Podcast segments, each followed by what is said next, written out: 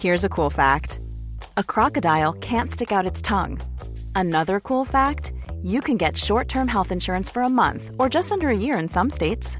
United Healthcare short term insurance plans are designed for people who are between jobs, coming off their parents' plan, or turning a side hustle into a full time gig.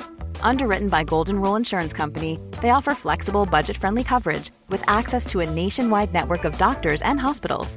Get more cool facts about United Healthcare short term plans at uh1.com. Ryan Reynolds here from Mint Mobile. With the price of just about everything going up during inflation, we thought we'd bring our prices down. So to help us, we brought in a reverse auctioneer, which is apparently a thing. Mint Mobile unlimited premium wireless. Ready to get 30, 30, bit to get 30, bit to get 20, 20, 20, bit to get 20, 20, bit to get 15, 15, 15, 15 just 15 bucks a month. So, Give it a try at mintmobile.com slash switch. $45 upfront for three months plus taxes and fees. Promo rate for new customers for limited time. Unlimited more than 40 gigabytes per month. Slows. Full terms at mintmobile.com.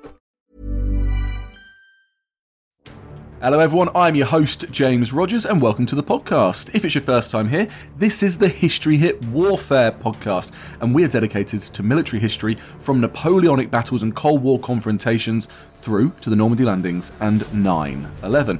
Now, in this episode, well, I don't really know what more I need to say about it. It's with James Holland, one of the greatest and most popular historians of his generation, and it involves me and him talking about his top five tanks. You have Shermans, you have Churchills, you have Tigers and Panzers in there, of course you do. It is one hell of an episode. What James doesn't know about tanks isn't worth knowing, as is evidenced by his new book on the Sherwood Rangers and his new TV series with History Hit TV on his favourite tanks. So, here is James Holland. James, welcome to the History Hit Warfare podcast. How are you doing today? Yeah, I'm all right. But nice to see you. Good to see you too. Where are you in the world? Currently, I am in St Mawes in Cornwall. It's a regular trip down here to Cornwall. Well, we try and come down here at least once a year, anyway. Very good. Well, a well deserved break after the new book is out. Congratulations. Brothers in Arms, one legendary tank regiment's bloody war from D Day to VE Day. Is it fair to say that this book is kind of a band of brothers of the tank world? Yeah, I think it is very fair to say that. In fact, actually, the inspiration for it came after a conversation with John Orloff, who was a screenwriter for some of the uh, original Band of Brothers series. And after that conversation, we were talking about it, and I was sort of wondering what to do because of the COVID lockdown. It was going to mean that the big sort of campaign history I'd been planning it wouldn't be possible because it just wouldn't be able to travel, wouldn't be able to get to archives and all that kind of stuff. So I started thinking about it, and actually, I revisited the 1992 original book that Stephen Ambrose wrote, and it's amazing, really. You think 1992, that was very kind of sort of radical for the time. I mean, no one had written anything like it. It's actually pretty dated now, but I think that's perhaps understandable. And for all sorts of reasons, I had a very strong connection with the Sherwood Rangers. I'd interviewed a number of the veterans. I had access to various papers and letters and journals and stuff with people who'd been in the regiment during the war. And suddenly this sort of seed took hold and seemed like a really good thing to do. I was a bit nervous about sort of going down into the grandeur of one unit and a British unit rather than an American unit and all the rest of it, but it all seems to have worked out okay. It does seem to have worked out okay. The one thing that Stephen Ambrose had, though, of course, was that amazing ability to just go and talk to Dick Winters and the rest of them whilst writing that book. How long have you been working on this book? Because it feels like you've been doing something similar. The detail is remarkable. Well, thank you. I became very good friends with David Christopherson, who is Stanley Christopherson's son. And Stanley Christopherson was in the Sherwood Rangers throughout the entire Second World War. And a few days after D Day became the commanding officer. And I edited his journals and diaries some years ago. And in the process of that, David and I went around sort of hoovering up interviews with a number of the veterans. So I had all that anyway. They've also written fair amount, and there's a Sherwood Rangers Association which has all sorts of sort of papers and documents and jottings and writings from various people. Then there's quite a few interviews in the Imperial War Museum as well. And then on top of that, various people sent me stuff. So Michael Wharton sent me his father Bill Wharton's wartime letters, for example, which are just amazing. So collectively, suddenly I had quite a decent cast list. And obviously, you can't go and talk to Bill Wharton because he's sadly passed away in the 1980s. But you do have his letters, and his letters have that immediacy. They were sort of written on the day. So they are an absolute living document to how he was thinking of that precise moment when he was writing to his wife. And so you can't sort of go back to Bill and ask him questions, but you do get an, kind of immediacy which you don't get when people are recalling things that happen sort of 60, 70, 80 years after the event. So there's pluses and minuses, I think. And I think if you have the sort of combination of people like Stan Perry, David Render, John Semken, these kind of guys who I was able to go and talk to at great length and follow up with with questions, then you're covering all bases. Well, that's the idea anyway. Well, it sounds like you had the historian's dream. You had some of those that you could talk to, and then you had those in depth diaries and papers that really add that layer of detail that you need to understand the situation they're in and the movements they were made. And you say cast list. And you know what? I think you've said the right word there because we had John Orloff on the podcast talking about the new Spielberg Hanks epic Masters of the Air. And maybe I asked him the wrong question. I said, right at the end, I said, will we see one that focuses on the Navy? Of course, we've had the airborne. We've gone through now to the US Air Force. Will we have something on the Navy? But maybe, James, maybe it's going to be the tanks that we focus on next. Well, you know, I wish. I mean, you know, how amazing would that be? I can't think of anything nicer. I doubt it very much, though, because it is a British regiment, and you know, Americans understandably tend to kind of make programs about Americans, and yeah, I get it. You know, that's where all the money comes from, doesn't it? I mean, it's amazing. There's barely a TV series on any of the streamers that doesn't have a large proportion coming from US bank accounts. You're not wrong. Well, inspired by your new book, I wanted to go through your top five tanks today, if that's okay with you. I don't know what would be number five. Yeah, okay. Well, number five. Let's go for the Churchill. Okay. Let's stay British. I think the Churchill tank is interesting. Not enough of them. Very slow, but I don't think that necessarily is a problem. I think they're very well armoured. In summer of 1944, it was best armoured tank around until the Tiger IIs turned up. Low profile, can climb up steeper slopes than just about any other tank around and versatile as well. You know, you can put a six pounder anti tank gun in it, you can turn it into a flamethrower. And I think it's really important to understand that the Crocodile Churchill, which is the flamethrower, which can spew a kind of sort of napalm spray 120 yards, you know, that is really quite something. And for Germans coming up against this monstrous beast, I mean, they were sort of regarding it with the same kind of terror and awe that the Tiger tank is held. So, you know, I think it was a pretty impressive beast, to be honest. I think the big problem was there just weren't enough of them. We had Tim Strickland, the son of Strick, the tank man of the Arras, on the podcast recently, and he was making that same point about the tank's ability to just climb so well. The tactical advantage that gives you. Can you explain it to us in that kind of strategic context? Yeah, well, it just means it can go up very steep slopes. So the problem is if you're going over a ditch or something like that, or you've got to climb up a steep slope, unless you've got something that can climb up over it, you've either got to bulldoze your way through it, or you've got to bridge it all of which takes time and hassle and all those sort of things.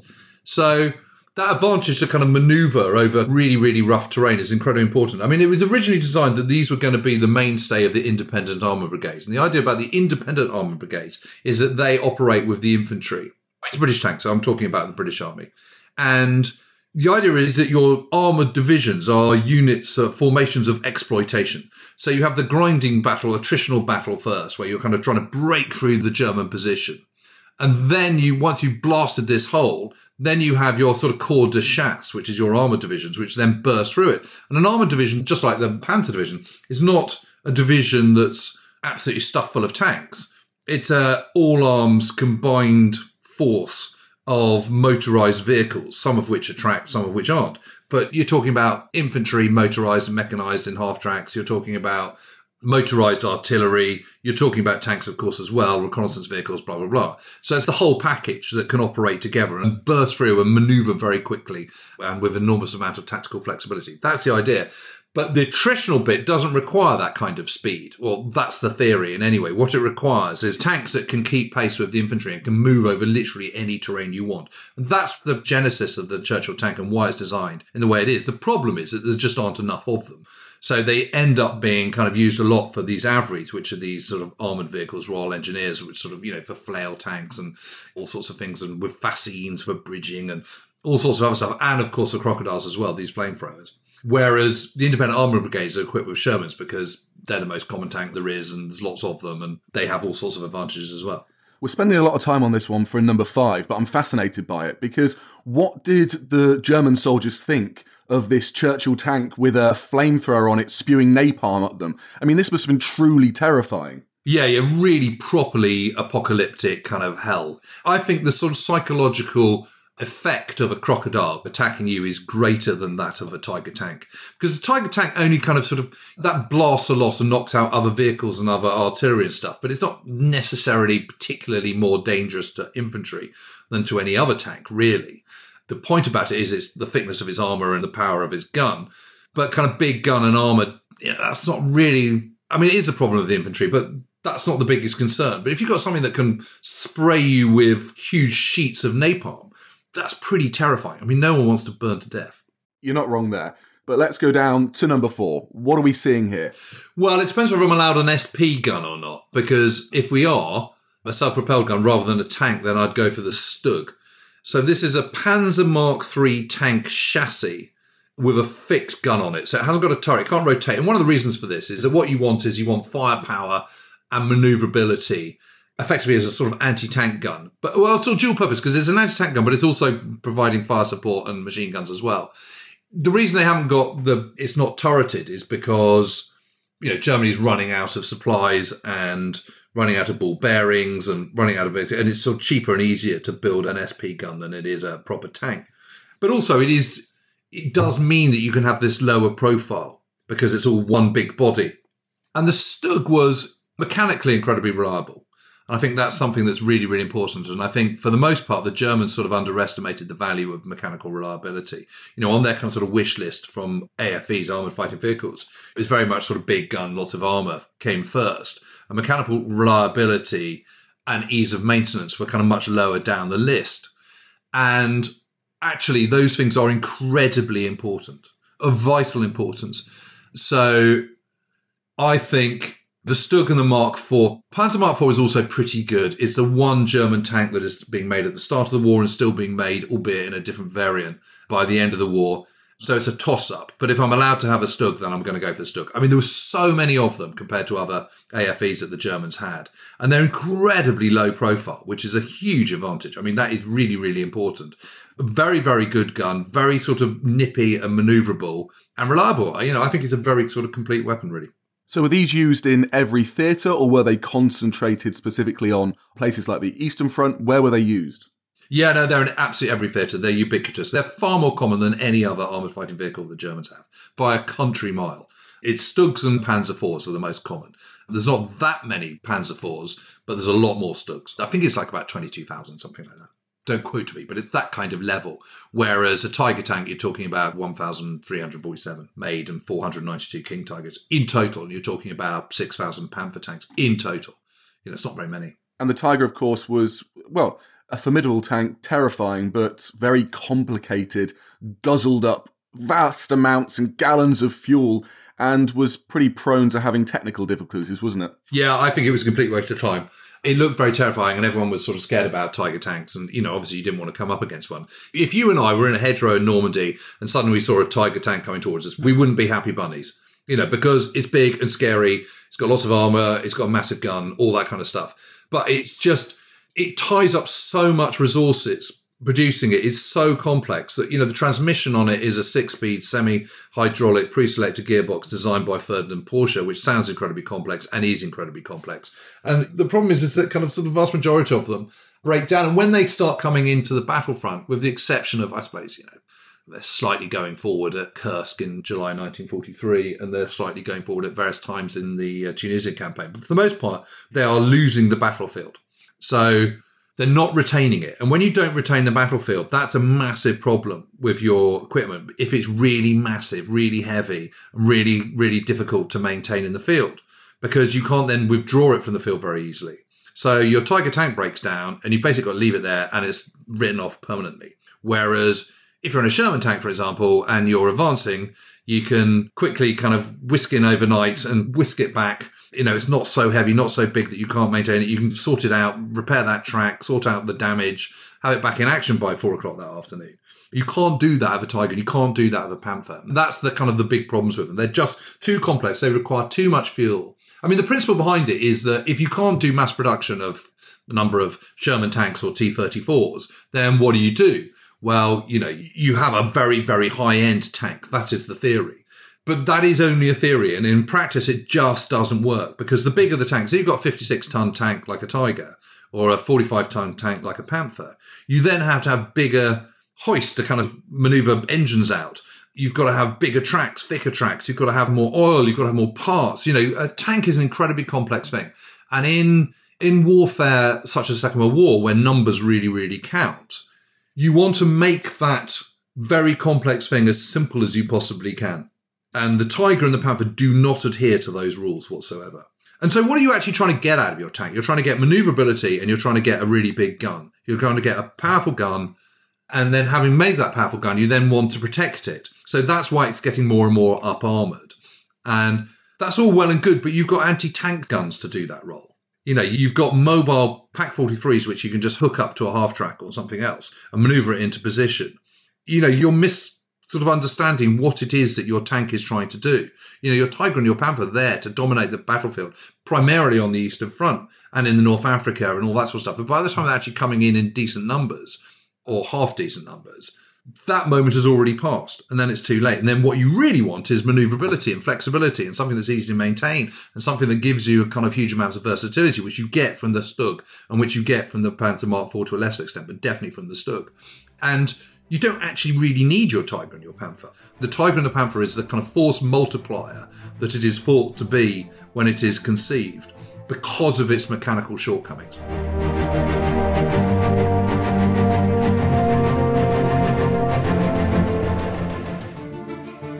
Hi there. I'm Don Wildman, host of the new podcast American History Hit.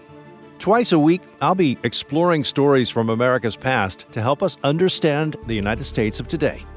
Join me as I head back in time to witness Thomas Jefferson write the Declaration of Independence, head to the battlefields during the Civil War, visit Chief Powhatan as he prepares for war with English colonists, tour Central Park before it was Central Park, and a city in Tennessee which helped build the atomic bomb. From famous battlefields to secret cities, from familiar names to lesser known events, I'll speak with leading experts from across the United States and beyond to bring American history to life. Join me every Monday and Thursday for American History Hit, a podcast by History Hit.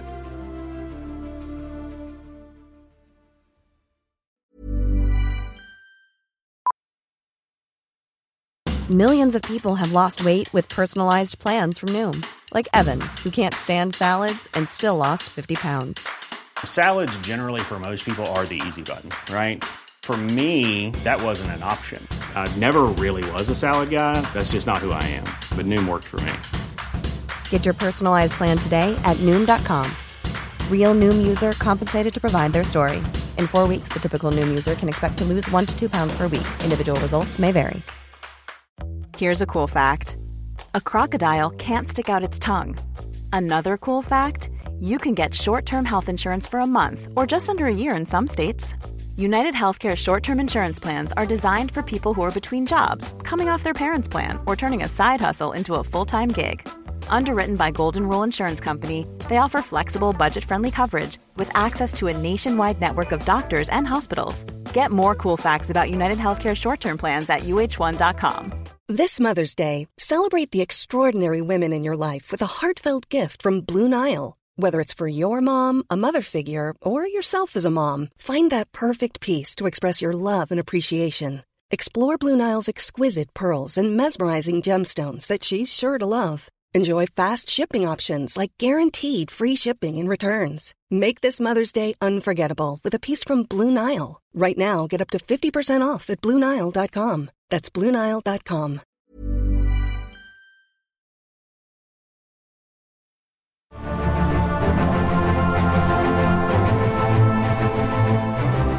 The logistics of moving a tiger to the North Africa campaign must have been complete hell, just the sheer size of the beast as well, and its weight. Yeah, no, absolutely. It's a real problem. And of course, you know, the Germans are having decreasing amounts of shipping. As the war progresses and they become shorter and shorter of absolutely everything. So everything becomes more complicated. So at that point, having more tigers just becomes a bigger, bigger issue. It doesn't give you tactical flexibility, on that operational flexibility that you want, it actually ties you down, which is counterproductive. So yes, there are moments where a tiger might be coming down the street and we'll be able to knock out four Shermans, but that's not enough. That is not worth its presence on the battlefield because knocking out four Sherman tanks isn't going to win you that battle. It's not even going to win you that day. You know, that's the problem. I mean, take Villers-Bocage, for example. Michael Wittmann goes down the street and knocks up a leading column from the 7th Armored Division. So what? I mean, you know, he knocks out 20, 22 tanks and vehicles in two days, but they lose six of their precious Tigers, of which they've only got 36 in, in Normandy, in that same engagement. You know, and it's a small tactical victory over 36 hours, which achieves in the long term absolutely zero. It's just not worth it. I mean, you know, the British and the Americans particularly, you know, they've got the Pershing, the M26 Pershing by Normandy. You know, they could have put it into theatre, but it takes up more shipping space and it requires more fuel and it requires more maintenance. And so actually they decide, "Mm, well, we won't bother with the Pershing just yet. Actually, we'll kind of leave that a little bit longer. And actually we'll cover the battlefield with more Shermans. And, you know, that gives you much more flexibility. And it also means if you've got more of them, say something goes wrong and, you know, one tank is clearly past it and is never going to be seeing action again, but at least it's got lots of spares, which can be butchered, which can then be used to kind of help pull. So numbers really gives you a flexibility that you can't have if you've got this sort of 1347 Tiger tanks across the whole of your war effort. It's just not enough. The other problem I should just say, James, is that we always talk about the Nazi war machine, but actually Nazi Germany was actually not particularly automotive. You know, there was sort of 47 people for every single vehicle in Germany in 1939, well, that figure was 14 in Britain and 8 in France and 3 in the USA. You know, so Germany is comparatively languishing behind. And of course, that's because of the kind of fallout of the First World War and the Great Depression and all the rest of it and the privations they suffered as a result of Versailles. But the net result of that is that they, if you're sort of a less automotive society, that means you've got less factories, it means you've got less garages, you've got less mechanics, you've got less people who know how to drive. You know, in America, everyone knows how to drive pretty much when they come of age because there's lots and lots of vehicles. And all their military vehicles are based on an American automobile, i.e., brake, throttle, clutch, shift stick, gearbox, you know, four forward, one reverse. It's all very, very straightforward. So you get into a Sherman tank, you know exactly how to drive it if you've driven an automobile in America. Whereas Germans don't do that. They've got to learn. And you know, you start putting an 18 year old who's just sort of can only drive a tank and nothing else into something as complex as a Panther or a Tiger tank it's going to go wrong, isn't it? It's like putting someone who's just passed his driving test into a sort of Lamborghini Countach. You know, it's just not going to work. You know, you're going to grind that gearbox, that finely tuned piece of engineering, and it's going to be screwed. And because they're so short of fuel, they just don't have the means of then maintaining it in the field in the way that they need to. So, good drivers, flexibility, reliability, they're the key things you need in the fog of war. Yeah, they are in the Second World War, definitely you know, things change. And we're talking about the Second World War here. So definitely for the Second World War, yeah. So take us down to number three. What takes this bronze medal place? Well, this is. It's getting difficult. Yeah, it's getting really, really difficult. I'm going to say the Cromwell because I'm a Brit and I'm just going to sort of fly our own flag. So what I love about the Cromwell is again is I think it's got a decent gun, it's got decent armour. It's not particularly reliable mechanically to start off with, but becomes so. It's really fast and actually speed is incredibly important. In the same way that being able to climb up a steep slope is important, speed is also speed and maneuverability is really, really important. How fast are we talking, James? Well, we're talking sort of, you know, 35, 40 miles an hour, something like that. Pretty fast for a tank. Yeah, but it's not just its speed of maneuver, it's maneuverability as well. It's its ability to kind of, sort of wham it into reverse, move out quickly. You know, in tank actions, if you can hit your enemy first, the chances are you're going to win, whether you're hitting a Pak 43 88 millimeter gun, whether you're attacking a panther or whatever it may be. The point is to fire first. So you need quick firing gun and you need maneuverability so that you can maneuver and get out of the sight. You know, if you're a moving target, you're a much harder target. And again, one of the problems with the panthers and tigers they're a bit cumbersome. They're a bit, you know, because they're so huge. You know, it's like comparing an HGV with a sports car.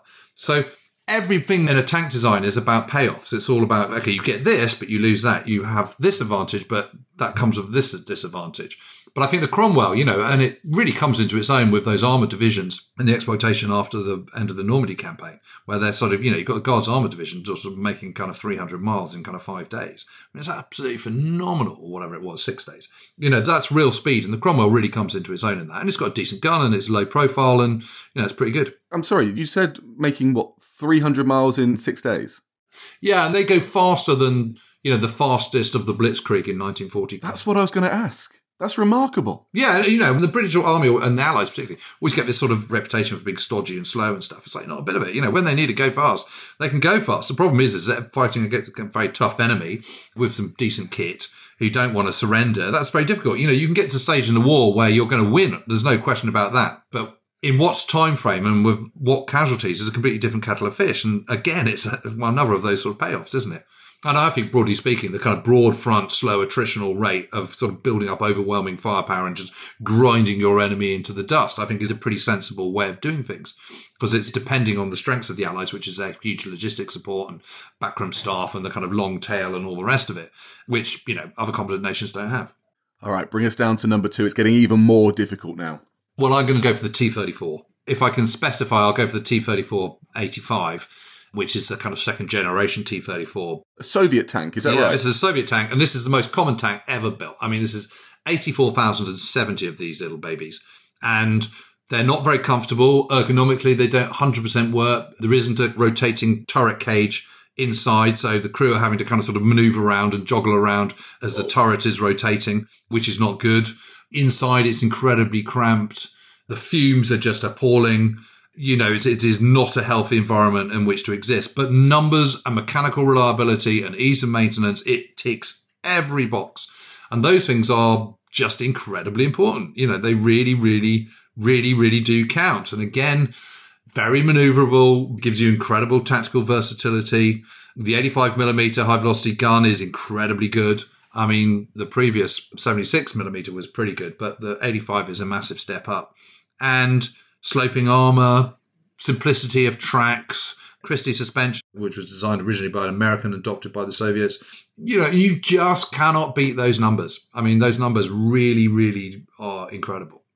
Where was this used? I'm assuming in the initial days of Operation Barbarossa, it was used to fight back at that point, and then with a more powerful gun pushing through on the Eastern Front? Yeah, there weren't very many of them in 1941. It really starts sort of kicking into numbers in 1942. And by May 1944, they're producing 1,200 of these a month. And if you remember that I said that Tigers, there was only 1,347 of them built in total. And the Soviets are producing 1,200 of these every single month by May 1944. That's just absolutely phenomenal. And let's put that in a little bit of context as well, because the Soviets have had to move their entire industrial base across the country and then start producing these tanks. So that is that's phenomenal. Yeah, yeah, it really is. And they're using the theory, the, the principles of the conveyor belt, uh, mass production. And, you know, it's interesting. If you go and look at a Tiger tank, it's very, very rough and ready. And what they're doing is they're focusing on what they need to focus on and not bothering with what they don't need to focus on. You know, there's no frills at all to a T34. It's incredibly simple. But it goes back to what I was saying before that, you know, something that's incredibly complex, like a tank, you want to keep it as simple as possible because that gives you that flexibility in the battlefield. You know, it gives you ease of maintenance. It means that you're not just sort of losing them the moment anything goes wrong permanently. You know, they can be used again. Numbers mean you've always got spare parts as well, which is incredibly important. You know, they kick out vast amounts of exhaust and smoke so you can see them coming they are unbelievably dangerous to operate.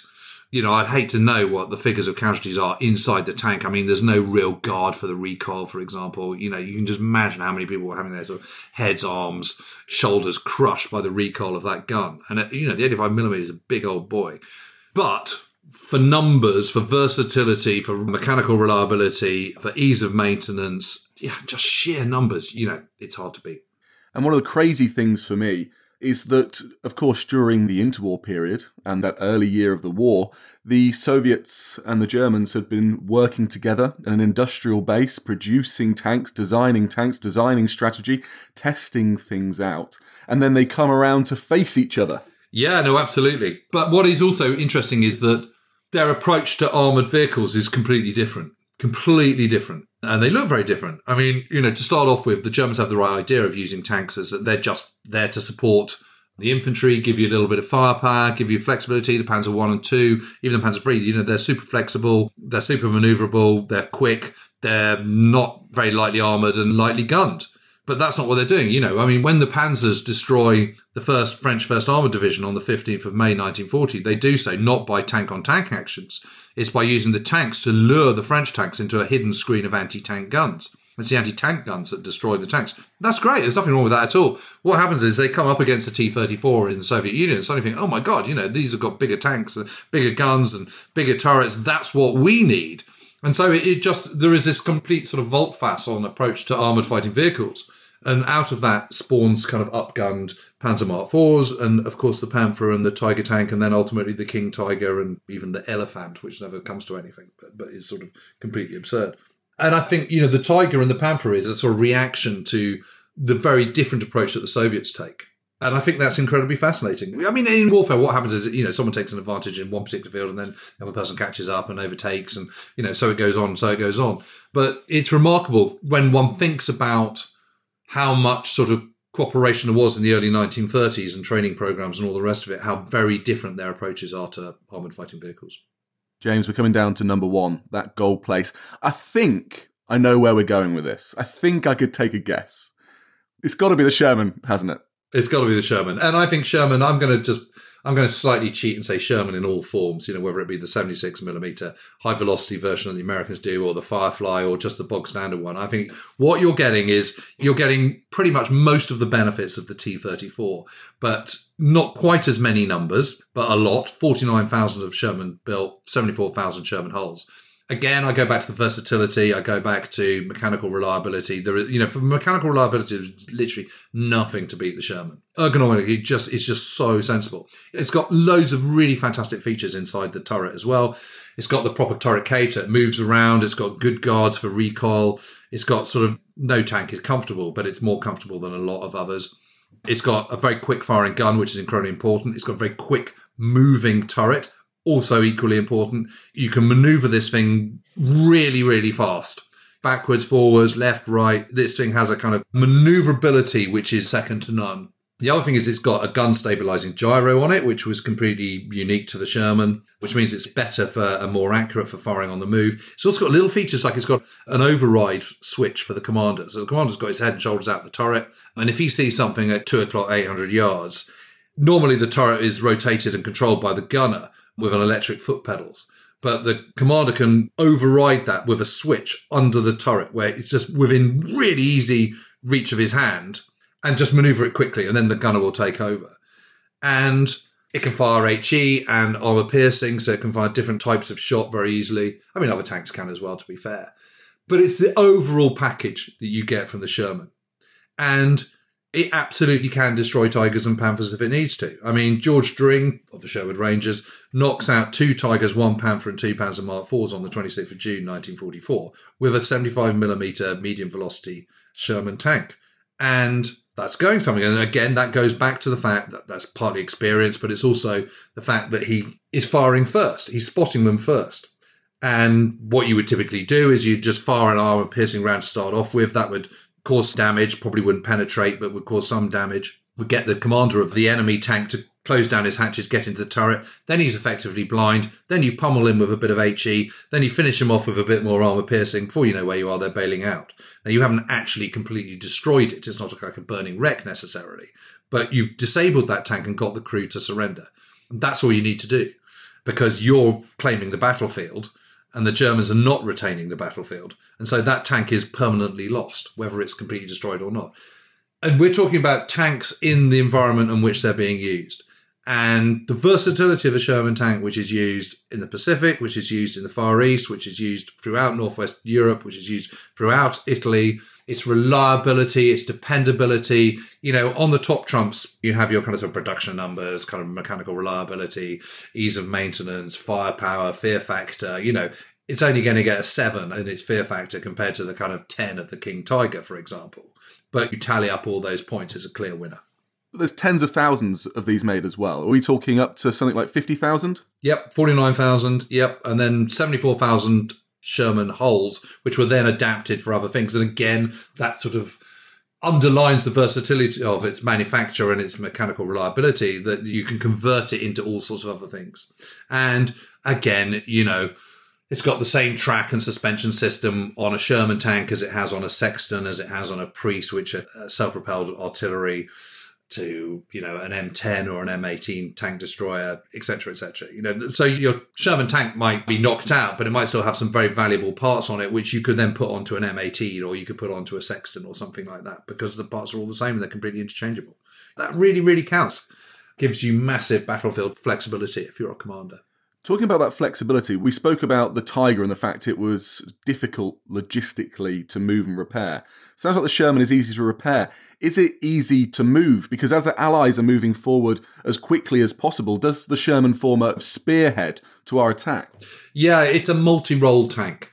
So it can do anything you want. It can do infantry support, but it can also do the de chasse kind of exploitation. Because again, it's pretty. I mean, most of these tanks can do sort of 25 miles an hour, but it's not just the kind of the speed with which it can go on a long straight road. It's how quickly can it corner, how fast can it maneuver through a village. Again, this is another good reason for not having kind of massive tanks. You know, a lot of the villages you're going to go through, whether they be I don't know, in Italy or whether they be in Northwest Europe, you know, that you're talking about some pretty old buildings and pretty old streets which are narrow and not designed for kind of massive, great 56 ton tanks. So again, that gives you that kind of flexibility. You know, you can sort of take it anywhere. It can get through anything. I mean, you know, it doesn't have the steepest climb, you know, but the Churchill can do that.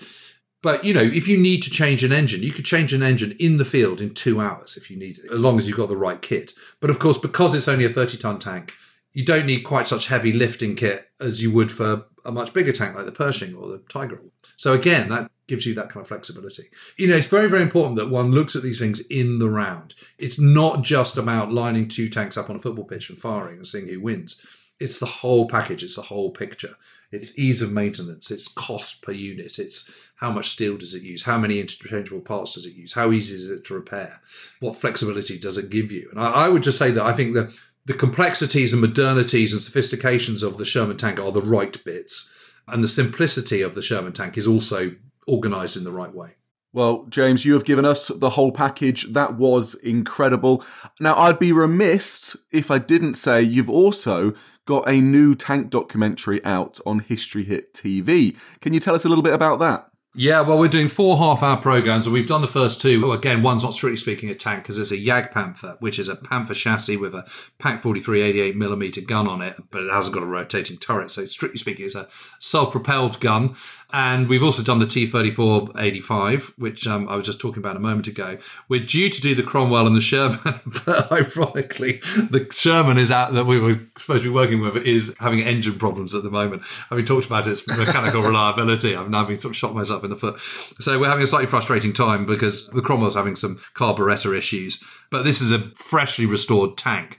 It looks absolutely amazing, the Cromwell. It is fantastic. But inevitably, when you do a restoration project like this, you know, it's just a small crew of people, there are certain teething issues and they've come to the fore. But just the moment those are back in action, we'll be heading up there with the cameras and doing our film and finishing off the series. So, if our listeners want more on tanks, tune in to History Hit TV. You got four incredible episodes there. And of course, go out and buy the book out now Brothers in Arms. James, thank you so much for coming on the History Hit Warfare podcast. Thanks for listening, but before you go, a reminder that you can now follow along online on Twitter at HistoryHitWW2, on Instagram at James Rogers History, and on TikTok also at James Rogers History. You can also subscribe to our free Warfare Wednesdays newsletter via the link in the show notes.